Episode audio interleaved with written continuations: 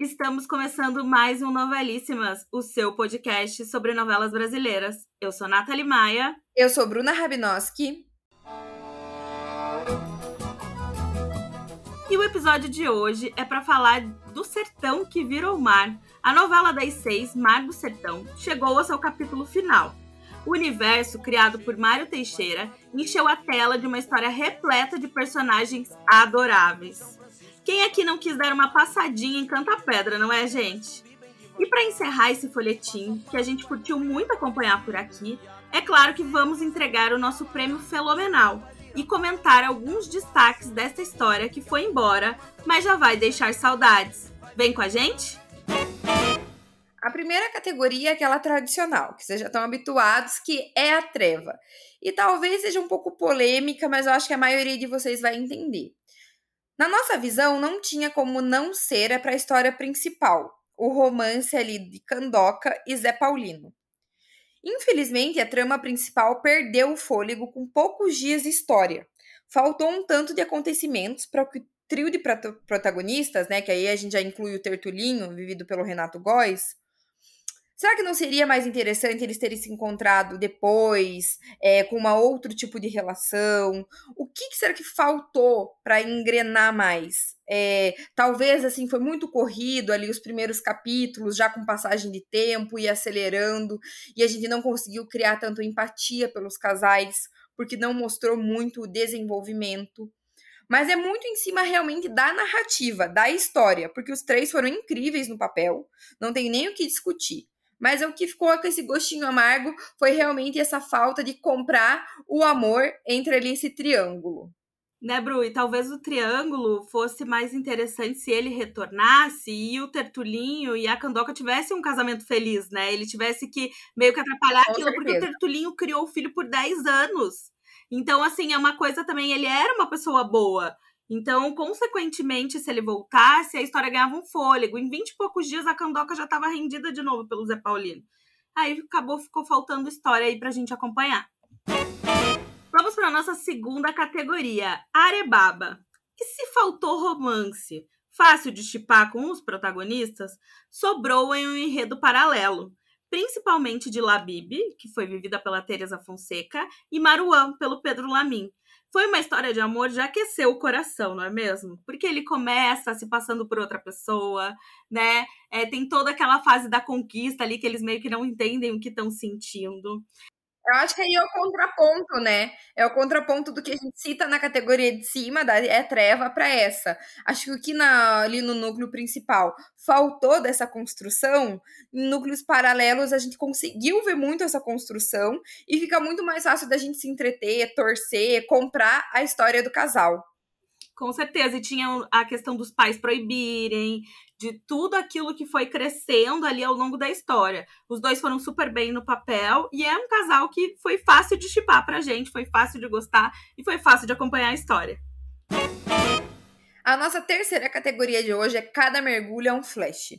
Uma galeria de personagens adoráveis passaram por Canta Pedra. Entre eles, a família Timbó marcou acontecimentos importantes da trama, com a presença no enredo de Zé Paulino e da cidade de Canta Pedra além da transformação em riqueza, que trouxe cenas lindas para ele e para Teresa, vivida pela Clarissa Pinheiro.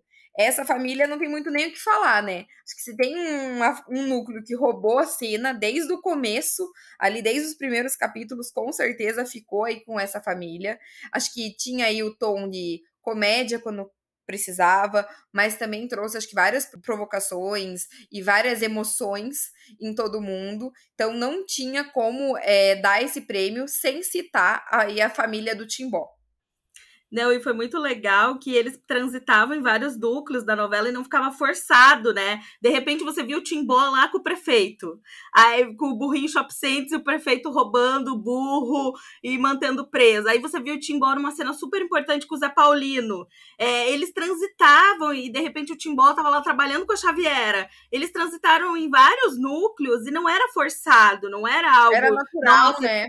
Era natural, era um personagem que, naturalmente estava ali em vários núcleos fazendo. E tinha ele com o Maruan, tinha ele com todo mundo, assim. E isso foi muito legal, assim. E a família toda era muito legal de acompanhar. A transformação deles, né, ficando ricos ali, aprendendo todas as coisas, e as pessoas botando uma ganância, e ele super simples, porque tiveram uma vida muito simples. Assim, Timbo Family foi 10-10 nessa novela. Vamos para a nossa próxima categoria: Torrosa Chiclete. E o que foi esse último capítulo, minha gente? Quantas inovações nos finais dos personagens. Com destaque especial para a morte de Tertulinho, que foi envenenado pela própria mãe Deodora. Que final é esse para a dramaturgia? E também o final sozinho, né, de Xaviera. É, foi um super pontão para o Mário Teixeira e para toda a equipe essa ideia, assim, de que é muito difícil a gente ver um protagonista morrendo, muito menos no último capítulo de novela, né? E o Uma Tertulinho... novela das seis, então, né? Das seis, exatamente. E o Tertulinho tinha muita torcida. As pessoas, inclusive, gostavam do personagem e torciam para ele e Xaviera ficar junto. A protagonista moral da história, praticamente, né? A Xaviera também ter ficado sozinha já era uma inovação por si só. Ela se tornando prefeita, a cena dela na igreja, se entregando, né? Falando que é, sabia que aquele era o caminho, mas a morte do Tertulinho realmente ele entra para umas inovações assim dos últimos capítulos de telenovela. Acho que foi muito ousado da parte, né, do Mário e da equipe. E eu imagino, né, quando eles chegaram nisso, tipo, frio na barriga que deve dar, né? Porque, que nem você falou, né, Nath, é muito inovador isso para um último capítulo de uma novela, de uma novela das seis. Mas acho que deve ser uma sensação muito satisfatória quando eles viram que o público entendeu, embarcou, e o tanto de elogio que teve esse último capítulo, né? Que entrou aí pro hall de últimos capítulos das novelas dos últimos anos. Maravilhoso. E a nossa categoria Sou uma mulher de categoria. Gente, não tem como, né? Muitas pessoas poderiam levar esse prêmio? Poderiam, mas ele é inteiramente da Xaviera. A personagem tornou-se a protagonista moral da trama, teve seu romance com o com uma super torcida, um arco dramático muito legal e muito bem construído. Teve um final, assim, realmente digno de protagonista. Foi um arraso. A Giovanna Cordeiro brilhou e brilhou muito nessa novela. Acho que tem muito aí a potência dela como atriz para Xaviera ter chegado onde chegou. E não é à toa que ela mal vai ter tempo de descansar, né, minha gente? Que aí é agora, parece que dia 25 de abril já começa as preparações para Fuzue e ela já vai estar tá entre o trio de protagonistas de Fuzue, merecidíssimo. A gente quer muito, muito, muito ver ela brilhando aí na nossa televisão. Não, foi perfeito, foi perfeito. E assim, um arco dramático, né? Uma personagem que começa assim meio meio antagonista do casal principal e termina desse jeito, assim, ela simplesmente foi uma potência enorme em cena e mereceu todas as referências, mereceu o final, assim, é um final digno de protagonista e foi reverenciada como, foi muito bom. Tô certo ou tô errado? Essa categoria é dos grandes papéis. E Tertulinho, com certeza, é um super papel na vida de Renato Góes, né, minha gente? A história se tornou maior que ele mesmo e o personagem ficou tão marcante, presente na trama, que esse final surpreendente só colaborou para isso, né? Ele era um vilão que teve seu momento com a mocinha de romance, que amava aquela mocinha, que amava aquele filho, que tinha uma relação doentia com a mãe, que durante a trama ficava ali entre ser bom e ser mal, ser bom e ser mal. E o final só poderia ser esse, é, assim, a morte causada pela mãe coroa ele como um dos grandes personagens. E o Renato Góes também não descansou, né? Ele veio de Pantanal, ali meio direto da primeira fase de Pantanal, e já embarcou no Tertulinho e embarcou super bem, porque ficou maravilhoso a gente acompanhar. A gente aqui era muito Team Tertulinho, então, assim, tá, fica até chato a gente relembrar isso, mas a gente era, e a gente tem certeza que esse é um dos grandes papéis de Renato Góes. Não, e assim, só um comentário, né? Como o Renato Góes já se destaca, assim, como um dos melhores da geração dele, né? Acho que não tem muito nem o que falar. Acho que cada novela ele vem aí evoluindo muito. É, lembro muito dele em Cordel Encantado. Ele já tinha, né, uma parceria ali com o núcleo até ali da que a Débora Bloch também fazia parte, né? Enfim, como ele vem numa crescente, como ele é bom, e não tenho dúvida que ele vai descansar um pouco e só se ele quiser, porque papel não deve estar tá faltando para ele aceitar. O tempo ruge a Sapucaí é grande. Canta Pedra foi um dos elementos mais importantes de Mar do Sertão. A novela entregava beleza em todos os quesitos. A cidade cenográfica era riquíssima para toda a trama. A Nath fez um tour pela cidade cenográfica e vocês viram, né, que ao longo da novela a gente postou muito conteúdo. A Nath falou um pouquinho mais de várias coisas, desde figurino até cenários. Mas acho que só para fazer um plus, né, além de Canta Pedra funcionar como um dos elementos mais importantes da novela, não tem como deixar de falar dos repentistas, né? no final, é, acho que, putz, que acerto. Acho que eles realmente se tem que juntar ali, sei lá, cinco coisas que funcionaram muito bem na novela, não tem como deixar de falar, né? Acho que agora até é estranho quando acaba o capítulo, não tem eles ali puxando, né, o que que vem por aí, com aquele jeito que só eles conseguiam fazer e casou super bem com a novela. Acho que assim, foi um golaço que ninguém estava esperando e caiu nas graças do público desde o capítulo 1. Muito bom, assim.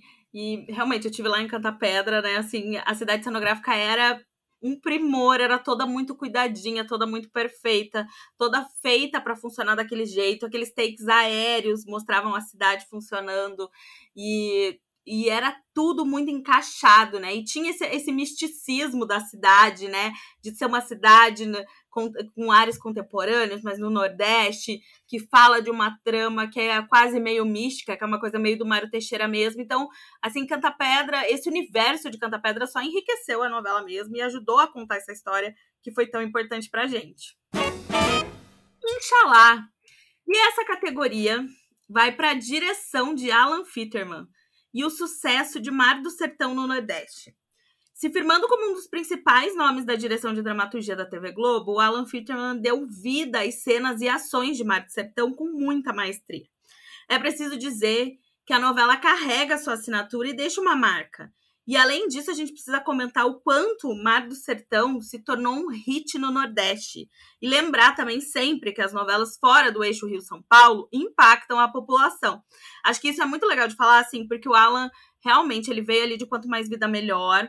Ele já tinha entregue tudo que podia enquanto mais vida, mas a direção de Mário do Sertão não deixa a desejar em nenhuma cena. Nas cenas de ação ele tá presente, nas cenas de drama ele tá super presente, nas de humor ele sabe fazer como ninguém. E é, Mário do Sertão teve uma audiência altíssima no Nordeste, isso que a gente pode falar.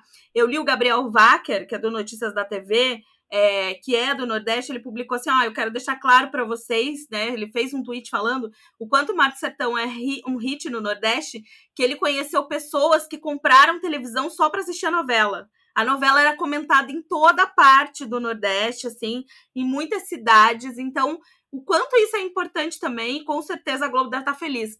Em Salvador, Recife, os índices de audiência do último capítulo foram altíssimos.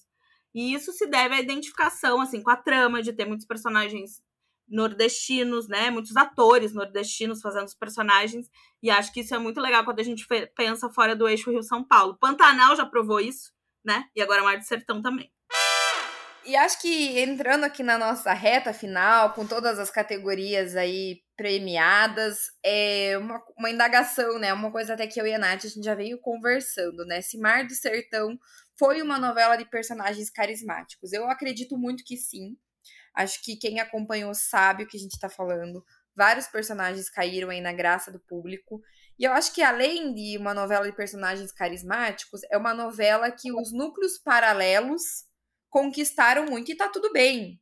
É, aqui não tô nem fazendo uma crítica. Acontece isso, tem vários exemplos de novelas que o núcleo principal realmente fica mais apagado né, os protagonistas, em comparação com outros núcleos, com outros personagens. E acho que Mar do Sertão vai ser lembrada também muito por isso. Sim, pelos seus personagens carismáticos, pelo que inovou, né, no último capítulo, nos Repentistas, mas em como eles caíram nas graças do público, movimentaram torcidas, movimentaram chips, e, e acho que fechou aí essa saga de meses da novela das seis.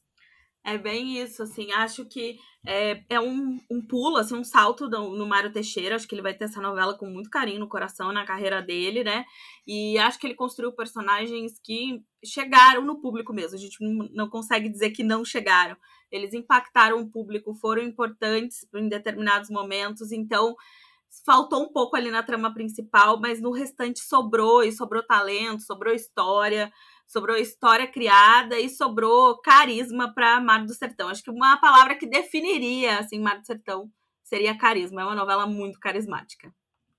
Bom, é isso. O prêmio fenomenal de Mar do Sertão fica por aqui. Segue a gente no Instagram, novelíssimas, para ficar por dentro de tudo. Tchau, gente. Até a próxima. Tchau, tchau.